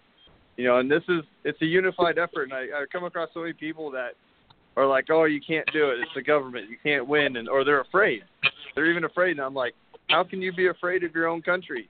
You know, why why else are you why are you here then?" And you know, we've done so many things as a country since the beginning, since our country's existed. I mean, we've overturned just things that are so asinine that just have no place in our society, and so it can be done. And I believe I have the most amazing support from my wife to my kids, to my family, to Natalie, to Scott, to friends who I've you know lifelong friends since you know childhood schooling, and um, so I believe everybody agrees with this. Everybody wants to see the change, so, and just like again, like I said, you know it's a unified effort, and we we have to hold our politicians that we elected to serve us to do the things that we want as a community. Rich, Yeah, I, I got a just don't- question for you. go ahead, Curtis. All right. Do you do you still hear from some of your um, former comrades, and um, are they still very supportive of you? Oh yeah, absolutely. I uh, like I said, I hear from everybody all the time, every day. I, I you know, it's funny. It's amazing how many people actually still like me these days. You know, we working so hard over the years, but yeah, just I mean, they're coming out of everywhere. You know, from the from the top of mountains to the lowest areas of the deserts, just coming out to to say, hey man, you know, we support you. We think what you're doing is right, and uh, we believe in it. So there's, you know, I've had people calling, offering to help in any which way possible. They're just like, put me on speed dial. I'm here. So it's been amazing. That's great. Oh, it's always good to have a support group. So, how are you feeling now? Um, I, I'm okay. I, I mean, I just finished up racing, so it's uh, as I said before, I'm having a little bit of trouble speaking for some odd weird reason. But um, I mean, I'm just, I mean, I'm nauseous and scared. Feel like there's a stone in me from the radiation, but you know, I just, you know, I try to look at the days each day at a time and recognize what's important about it. And you know, I got my wife by my side and uh, my kids with me, and you know, you can't ask for much more. Well, do your daughters are they aware of what is going on? Yes, we we don't like to. I mean, you know, we tell them in a version that uh, suits their age, and uh, they understand. And uh, you know, I I think it's important not to to lie to them and to be honest with them about what they're going through. And uh, you know, I think it's important to keep that that that unity between my family t- together is through honesty. Well, is the military providing them like um, psychological support or services, and yourself? They do. They they do a military counselor at their schools, um, and unfortunately, they're they're going. They were doing pretty good, not going as much, but now they're they're back up to um, as many days as they can get. Um, you know, it's just I worry about the long term effects that all this is going to have on them, and uh, you know, your it's, it's, it's oh, absolutely. You know, I just I try not to think about it as much as I can, but you know, it's important to you know, along with the whole thing, like I said, it's not just me. It's it's all the people that are affected by this, between family members and you know, to friends, to you know, just good old patriotic Americans who you know hate to see a soldier you know killed and murdered, you know, for no for no reason. So it's Yeah. um, it, it's heartbreaking. It, it affects a lot of people in so many ways, especially the young ones. Man, my heart goes out. My prayers go out to your daughters and your wife that uh, that God keeps them safe and in His love. Uh, it's it's heartbreaking to hear what you're going through, and I can't imagine myself. I mean, two years ago, I almost lost my husband. Uh, he spent a month and a half, but thankfully he's up and around and knock on wood with me for several more years. Uh, but to have your wife know that you have such a short time together, um, how is she doing? Um, actually, she she's right here and she can answer that for you if you'd like. Oh, all right. please. Hey there. We're going to welcome aboard. Welcome aboard, Megan. How are you today? I'm good. How about yourself? Yeah, I'm just wondering how you can stay so strong uh, with the uh, here with Rich, and not yourself crack up and go nuts. Um, I well, I do it for him. I do it for our girls. I do have my weak moments. I tend to hide in the closet when I have those. Um, but I need to put on a brave face for for them, especially our girls. Well, God bless you for that, Megan. You know, we were bragging about you. You, you were such an amazing, strong woman. And Natalie said uh, she learned a lot from you. Oh, well, thank you. I've learned a, a, a ton from her as well. you know, uh, you were there pushing him to go for the uh, visits to the ER and everything. And I was reading all the stories about him going into the ER. You had one nurse who was complaining about, you know, chest pains and everything. He was unable to breathe while lying down. And she basically just fluffed everything off. Uh, you had they kept on sending him home saying you had pneumonia, and yet now he was coughing up blood, and you're not going to get an appointment un, until 29 days out. You know that must have been frustrating for you. It was. It was absolutely. Um, I mean, frustrating, heartbreaking to see him in so much pain, and you know, really feeling just kind of helpless on both our ends, not getting the answers that we needed. You know, when we went into the ER at Womack, um, you know, it was just kind of they did the the basic overhaul, and then we went to the ER the following week, and they did a few more tests, but you know, they did X-rays, but never revisited doing another CT scan at the civilian hospital. But again, not thinking, I guess, a 37-year-old healthy man would have lung cancer. And then, yeah, shortly after he started coughing up blood, and then being told that hey, you're not priority because you're not an existing patient was just troubling to say the least. Um, but when he finally got into his the his pulmonologist now, um, we are just thankful that we got him and that he did all the testing and had him in for a biopsy. You know, literally the next available date, and you know, started him on treatment from that point forward. We're lucky for at least that. Well, it's ironic because you look at someone and because they are physically, they look physically fine. They're young. They seem to be fairly healthy, good physical shape. Any other things you complain about, aches or pains, they're going to dismiss it. And yet, by doing so, they completely ignored the fact that he did have cancer. Instead of doing due diligence, they just kept on overlooking it. And this went on for months, Natalie. Yeah, it's heartbreaking. You know, I want to say, you know, we had, uh, as I told you earlier, this is Natalie, by the way, speaking. Thanks, Meg. Um, we had, we have a very healthy, was a very healthy.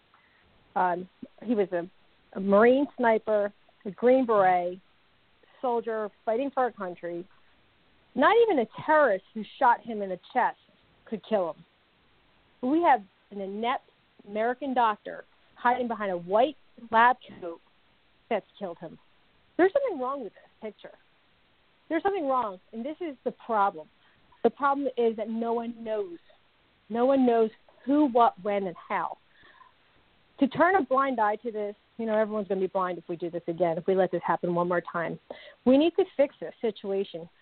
We can't allow our soldiers and our men and our heroes die on our country, on our territory. I mean, those goddamn terrorists couldn't kill them.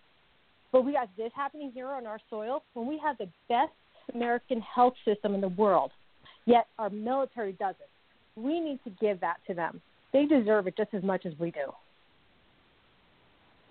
Well, Natalie, uh, one of the things that I came across, the argument for not changing the doc- doctrine, was that they were afraid the federal government will end up having retroactive cost for previous malpractice cases that, not to even mention future, and they were estimating roughly it's going to cost over 10 years 2.7 billion to the to the government. Do you think that is going to be enough of an argument to stop the change of the Feres doctrine? So let me ask you something, um, and and I'm not trying to be mean, but it makes me angry. No, go ahead. Be mean. really, really despicable answer. So uh, we'd rather lose 2.6 billion soldiers than dollars. Like, when have we ever worried about money when it came to our health care and everything? We have all these pork belly uh, acts out there, bills that are giving our defense contractors three dollars a paperclip. But we're worried about saving money when a soldier dies. Really? First of all, this first and foremost, if that was an issue, then get get the malpractitioners out of the system, and then won't cost us 2.6 billion dollars. Okay? If we if we weed them out, I promise you how much money we'd save. So what does that do? That means, oh God, we got to hire some good doctors instead of the bad ones. I I think that's probably, probably the first and best answer I can come up with. Weed the bad doctors out. And it won't it won't cost us our it won't cost us our soldiers, and it won't cost us money. Who's counting money when we're talking about people's lives? Number two, Melon, when Oh. when Federal Tort Claims Act allowed for our veterans to sue for malpractice, that should have quote unquote broke the system.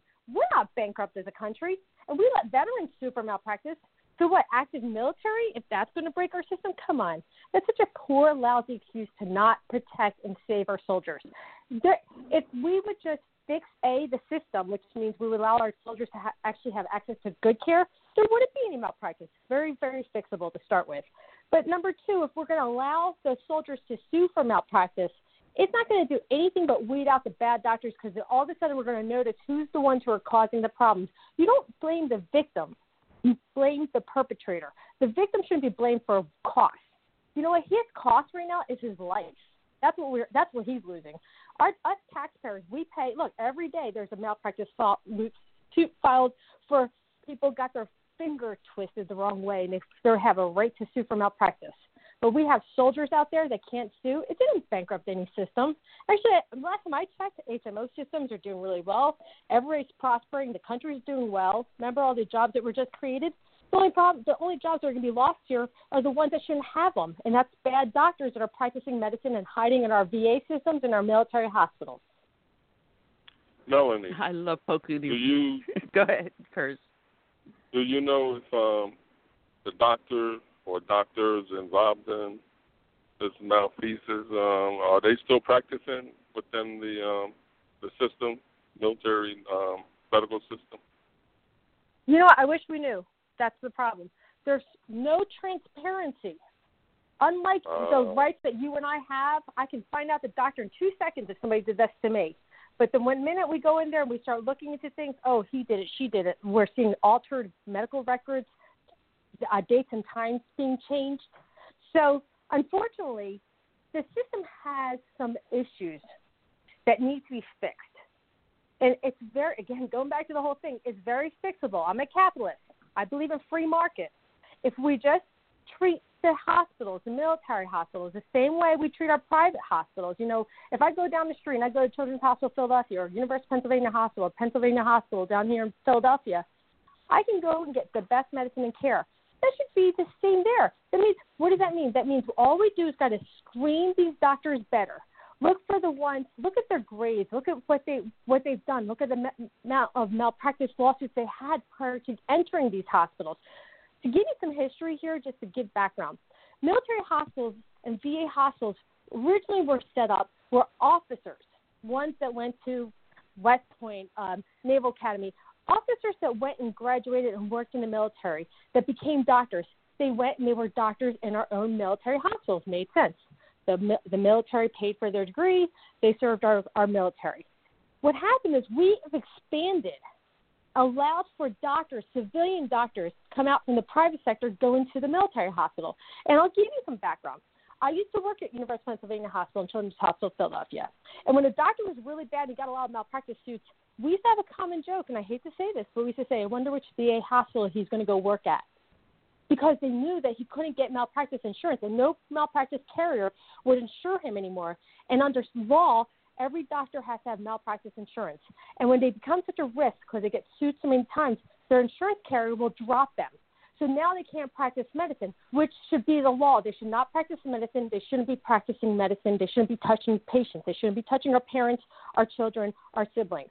But what they do is there's some area, that gray zone that says, oh, but you can go work at the VA and the military hospitals and get a job, and no one's going to ask you questions because it doesn't require you to carry malpractice insurance. That should be one of those big bright signs that say, "Uh oh, let's look into this. This is a problem." So what they're doing is they're sneaking into these military hospitals and the VAs where they normally wouldn't be able to practice medicine as the private hospitals, and they go work on our veterans. And I'm not saying all of them are like this, by the way. There's a lot of good doctors out there, but the ones that are out there practicing medicine when they shouldn't are the ones that are causing these malpractice cases. So not only are they getting paid when they shouldn't even have a job anymore, they got a nice fat lifestyle. They get doctor salaries working at the VA and the military hospitals. They have all these benefits, and they're committing malpractice left, right, and center, and they're not being held accountable for it because the law right now, under the Feres Doctrine, protects them. That's not what our Congress, that's not what our legislators, that's not what our courts intended. This is fixable. Wow, I didn't even know those doctors did not have malpractice insurance. And what makes it worse Can you is imagine? they're accountable to absolutely no one because they don't have a military rack, uh, rank, so they can't be brought to. Uh, go ahead. Thank you for saying that. Um, thank you for thank you for opening that up because I was wanted to say, but I thought it might be too much information. So let me tell you, if you are a military doctor, you're an officer, correct? And you malpractice. If Richard had gotten some officer that malpracticed on him, he would have to answer to a military tribunal for that, which goes to show that this was this was not the intention of the law. The military doctor would have had to go before the military tribunal and deal with this issue. But the civilian doctors who committed the malpractice here, by the way, don't have a military tribunal to answer to because they can't be forced to because they're not in the military. So there's this gray area, this gray zone, this loophole that nobody even knows or or knows about. They're not being accounted for. They're not being accountable, and they're being immune shielded from any kind of accountability in malpractice. So it's like this area, this cesspot of doctors that are that are committing malpractice on our on our soldiers. Again, I'm for the USA. Don't let anyone fool you. I'm all about uh, capitalism, like I told you earlier. I'm all about our military. I'm all about our rights. And I'm saying I'm not saying I want the country to go bankrupt. I'm not saying I want to go after the VA or the DoD. Not at all. Actually, I'm so pro VA and pro DoD. I'm anti bad doctors, and I don't know a person on the planet that's going to say, "But I love them." No, nobody likes them. Get out of medicine. Stop touching our stop touching our sol- soldiers. Stop malpracticing on them. Get out of medicine. Go do pottery. I love poking you. this is so much fun, and you have such passion for for this issue, uh, and it should, and rightly so, because Richard deserves that power and that passion. You're exactly who I think he needs to fight this case. Now, where does it stand now? Have you made any filings or anything yet? Well, we we filed with the U.S. Attorney's Office. And they use the you know check marks, Feres Doctrine. Sorry, goodbye. Um, so right now we're filing in federal court in the Eastern District in North Carolina, and from there, um, right now I'm strategically looking at um, ways of going straight to the Supreme Court with some kind of extraordinary writ or um, some other Rule 11, Rule 30 um, procedure that we can expedite the process. In addition to that, we're grateful for folks like you who are allowing us to be um, spread the word here to our good um, American citizens and our good soldiers that are listening to this program right now. And our third, most hopefully most productive avenue is we are meeting with with Congress, different congressmen and women, senators, and asking them because they have the right, they are capable of fixing this like that, like that. This is how fixable this is. I said, look, guys, you know, saying it takes an act of Congress. Yes, it does, and it takes a community. So we're going through the legal process and we're going through the legislative process. Hopefully, those processes, one or all of them, will restore Richard's rights, his family's rights, and all our soldiers and military's rights. Thank you for that. You know, you're not looking to overturn the Feres Doctrine completely. You just want it to go back to the original intent, right? Well, no, we're not looking to reverse the first doctrine. We're looking to carve it out, make an exception here to make sure you're not barring our active military from being able to pursue a malpractice claim when it's on U.S. So- soil at a U.S. hospital. So what we're saying is, Womack Hospital, for example, is not in combat. There is no war going on in there. So no one has to say, oh, well, this is the Feres Doctrine, so I'm protected. I can mis- malpractice on our soldiers all day long, and I'm protected. Because look at that, there's the Feres Doctrine. That's a misuse. That's a actually that's an abuse of the law, and that's what's happening. These people are abusing our soldiers. So what we want to do is we want to carve out here and say, look, if you practice, if you enjoy the rights and the benefits working at our U.S. military hospitals, you also have to perform like any other U.S. doctor. You can't get around this. You are accountable if you do something to that soldier. Yeah, because you know here, Richard's case is very similar to the Daniel case. You know, it was not directly related to combat. You know, here she gives birth. That has nothing to do with the job you do in the military. Know, he he contracts cancer. That was not in in direct combat zone, and it was here in a U.S. hospital where, as you said, the doctor should be held accountable. You know, uh, there was a uh, Dr. Lewis. I'm probably going to mispronounce his last name, Leskowski. Did I say that correctly? Uh, and he looked at the CAT scan, and he basically said a first-year resident would have seen this. And this is a guy that is practicing radiologist, which means he already went through his residency. He's now practicing, and he does not see this. How many other CAT scans did this one doctor see and misdiagnose or ignore? We don't even know if he misdiagnosed it or simply just ignored it. You know, you're right. I had a lot of um, people call me and tell me that they had lung cancer and they had other cancers, and Womack had said that they were cleared. So we really don't know. You know, this is somebody that's out there that's just harming our veterans, harming our patients, harming our soldiers. You know, because these guys are also seeing the families. You know, so it's not always just a it's not always just a soldier that's being harmed; it's a family member. So it means scary to say, hey, look, everybody, go go get a second opinion because you might be walking around with cancer and nobody knows. That's pretty scary. You know, it just scared the heck out of me because my mother the other day, my father passed away a number of years ago, and he was a World War II vet, and she made a comment that you know someone told her, as the wife of a veteran, she would be able to go to the naval hospital near us. And what you're saying now is scaring the heck out of me because I'm going to tell Mom, no, no, no, no. Let's see what happens with this lawsuit before you go anywhere near a military doctor because we don't know if he's civilian or a military rank. No, no, no. Mom, Go to my doctor, please. But this is scary. Now, I'm wondering if they're doing this misdiagnosis to keep the cost down at the hospital just just to show on paper that how well a job they're doing, how many people they're discharging, you know, all clear. Yes, and you know what? I'm glad you're saying that. So, you know, earlier you talked about money. Oh, this could cost so much money if we gave soldiers the right, the same rights we all have. I love how we're going to get mad at soldiers for having the same rights we have. Oh no, don't do that. We'll go bankrupt. But yet we could do it. You know, if you're going to say no to them, you should say no to us. It's all for one and one for all. That's how it should be, first of all. But secondly, when you're when you talk about that, think of what the malpractice costs taxpayers.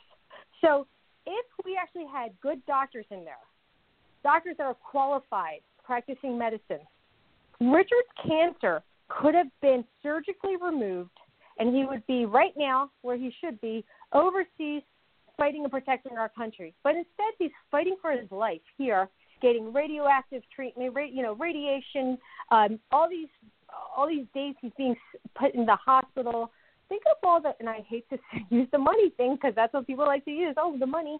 So let's use the money thing. Let's use your argument. Look at all the money we're spending on on on his uh, on his treatment. We're spending hundreds of thousands of dollars on his treatment when it could have taken a 20 minute procedure to remove it and he would have been clear and fine. So think of how much money these physicians, bad physicians, I shouldn't even call them physicians because they're not doctors, they're butchers. Think of how much money these butchers are costing our taxpayers. Not, and again, I'm not trying to be cold or cruel because it means a lot. We're also they're also killing our soldiers. But if we want to talk money here, it's a lot cheaper for us long term to have good doctors practicing medicine on our military than to have bad doctors butchering our soldiers and costing our taxpayers so much money long term to fix what they've done. fix what they've harmed. And now, uh, Richard, how much of your medical care is TRICARE covering? Are they covering 100% of it, or you still have to come out of pocket? No, just because I'm active duty, though, I still fall under uh, TRICARE, um, and primarily I just use them. They they release my referrals and authorizations for me to be allowed to go see off post uh, treatment. So you are seeing off post treatment, and the doctors off post are taking the TRICARE 100%? Yes, yes, and I mean I've built, you know, I've been at this so long now. I've built such a relationship with them. They they know even when my referrals expire that I'll I'll get them. Uh, well, my my wife will get them. She's she's my medical expert. Megan, you are a champion. You got to keep on this guy's back. Don't let him miss that one step. Um, oh man, I'm looking at the clock. We're down You know- to our last uh, 15 minutes here. Um, this is such an important story to get out to amend the Feres Doctrine. As Natalie, I was able to get up onto the show description page now before the end of the show, feresdoctrine.com, as well as the petition that's up on change.org. Support our troops, amend the Feres Doctrine. People should go to both of them and check it out and donate towards uh, Richard's cause, as well as contacting their congressman. It's important. Make that phone call, send that email. Uh, send a letter, do whatever you have to do. If you know that you've got a congressman doing a town hall, get in their face. Ask them the question Do you know what the Feres Doctrine is?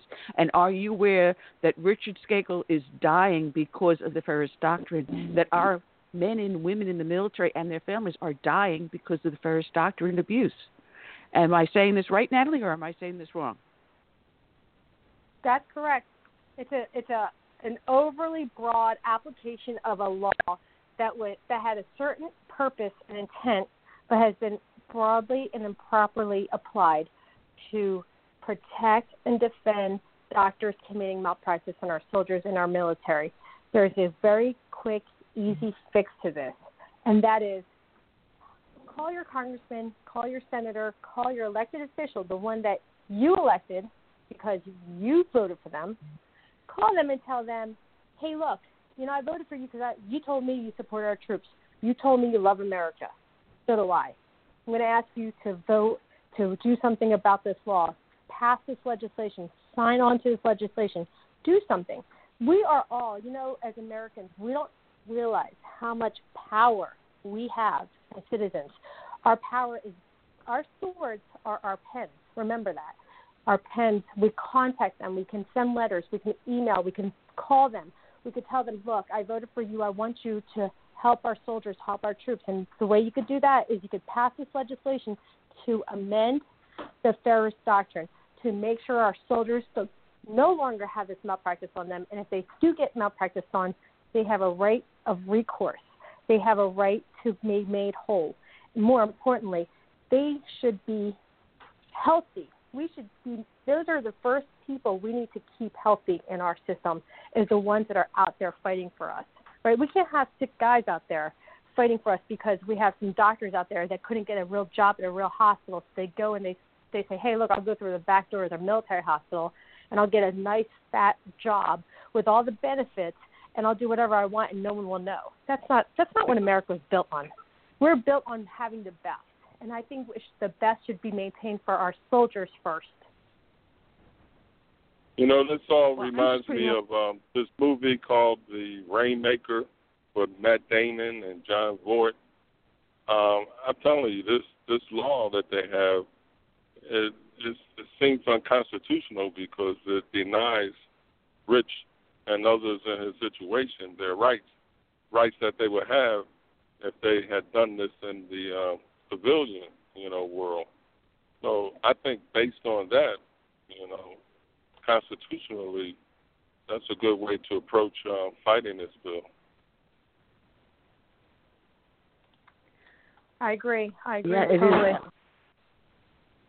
And actually, I'm putting out a tweet right now as we're um, talking. Yes, if I can Fer- type Feres- and Feres, yeah, um, feresdoctrine.com. F E R E S doctrine D O C T R I N E dot com. go www.feresdoctrine.com and read about it, learn about it, sign that petition. It takes two seconds. It's amazing how much more What? you could do for our country in two seconds than any other time you could spend on the internet. Well, the tweet I'm sending out right now is going to have hashtag military life. Should put lives military lives matter and hashtag amend Feres doctrine. So that's going to be the I hashtag. So guys, if you tweets, use those hashtag military lives matter and amend Feres doctrine, and it is going out now. So That's under. I Sense, uh, my Twitter account, I just sent that out. That's amazing. Thank you. All right. No, you you guys are all amazing. You know, Scott, you know, for bringing this to my attention and standing by Richard's side. Richard, I I don't even know what to say. You are just an amazing individual. You, your wife Megan, and your darling daughters. I saw pictures of them. They are just adorable. And Natalie, standing up for the fight, getting into the fray. God bless the three the three of you, or the four of you, or the five of you. How many? or anyone else that helps you with this fight. But I can't say enough to people to contact their congressman and get this doctrine amended. It is important we do it. You know, even go so far as putting out an editorial, put something up on the social network with a blog or something. Get the word out so people are aware that this is killing our military men and women and members of their family because the military doctors are not being held accountable. And this is unforgivable and should not stand. That's my rant. I appreciate that. If anyone Curtis? has any questions about this, um, anyone has any questions, they feel free to call my office. You know, everyone, uh, our phone, our phone rings all the time. Um, whoever answers the phone in my office, attorneys usually, they they can transfer a phone straight to me. I mean, I'm always on standby. I work 24/7. Actually, sometimes I wonder if I work 25/8. But um, you know, call 813 whistle, uh, 813 whistle, like W H I S T L E, which is nine four four seven eight five three eight one three whistle, and we answer all the questions you have. You can tell us where you live. I can tell you which congressman you can contact, his phone number. We're we're on we're doing this 24 hours a day. You know, my fight doesn't end until it's fixed, and Richard knows that. Yeah, and uh, your website, people can reach you through that. Where I got a hold of you today was 813whistle.com. And you do tremendous work with veterans, Natalie, and I got to commend you for doing that, standing up for the veterans. If we don't do it, who will? Right? that's correct. You know, they did go out there and they fight for us, so the least I could do is fight for them. All right. And we all can do it from our armchair while we're watching TV and chewing on chips in front of the TV. It doesn't take a huge effort to do it. Just do it. How better can we say that? And and and, and you know it, it you know it, Natalie's un- underselling it a little bit too because you know it goes again putting some skin in the game and, and Natalie's doing this. She's doing. She's doing it pro bono. She's really helping uh, Rich not only by providing her time and services. So again, anyone listening that really feels they want to get involved, contact Natalie's office. If you have resources, that's what this case needs. We need resources and to use the network not only within the military, but now within the legal profession to join forces and build a coalition of smart people that can reverse or amend this doctrine. And, and to Natalie, who, who is really a true supporter of our nation's veterans, um, you know, my hat goes off to her. I salute Natalie and her entire staff because it's not just Natalie. Um, there's an entire team behind this that's making this, um, you know, you know, come to fruition and, and gain traction. So thanks again to to not only Natalie but everyone else that wants to get involved. Contact Natalie's office and uh, make make a difference. Well, Natalie, what Scott. brings one last question to you is that uh, how are you funding the lawsuit? Is it through the donations to the website? No, no, I'm funding it um, personally, my own finances. You know, I, I, I take on fights that I believe in, and uh, I believe in this, and I believe in our troops, and I believe in our military, and I believe in good health care for all. Wow, that is a tremendous burden to take on. Because my sister happens to be a partner in a law firm up in upstate New York, uh, so I, I understand you're running a law firm while you're doing this. You're you're tossing a lot of balls in the air and juggling them unbelievably. Thank you.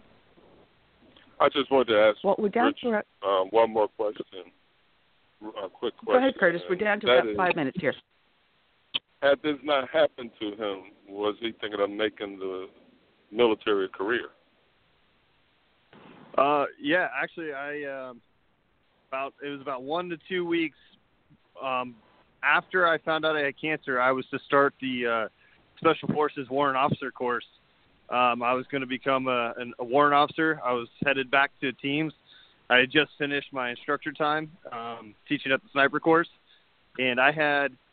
I mean, I know some people may not believe it, but I, I had no intentions of getting out. I had 15 more years to the T lined up with markers where I was going to move, duty positions I wanted, and I was going to do. Um, and I I planned on working until I was almost 58, 60, as long as the military would take me and I was a contributor. I, I planned on contributing. So it was uh, it was definitely heartbreaking for many reasons, many many reasons. So they took away your A lot of career dreams that as well as your life. That's something. Yes, sir. Yeah. Dreams dashed. And uh, guys, I want to thank you for joining us, Richard, Scotty, and Natalie. Um, that's all we got for today. But I will send this out, this show out, and get people to help me post it on the social network. Uh, they can find the link easily by going to our webpage. Just put a dash in the middle, southern-sense.com, and relay it to other people. Let's make this go viral, people. Let's let's, let's get the word out. And check out feresdoctrine.com as well as the petition, which is support our troops, amend the Feres Doctrine uh, at change.org. Thank you, Natalie, for joining us. And thank you, Richard, and thank you, Scotty. Absolutely. Thank, Thank, you so much. Pleasure. All right. Enjoy your weekend. And God bless God bless to you all. Uh, Curtis, that's all I got for now. If I can hit the right buttons. Um, I don't know what we have lined up for Tuesday, so I have to double check my calendar, which I don't have in front of me. Uh, but we will be back here on Tuesday. Hope everyone had a great Thanksgiving and have a safe weekend. And Curtis, you travel safely too. You've got a ways to go before you head home. Oh yeah. but I will. I will. All right. I'll be back Tuesday. Closing out the show. Great. Uh, we're closing out the show with our closing song, When the Roll is Called Up Yonder. Until then, I say good night and God bless.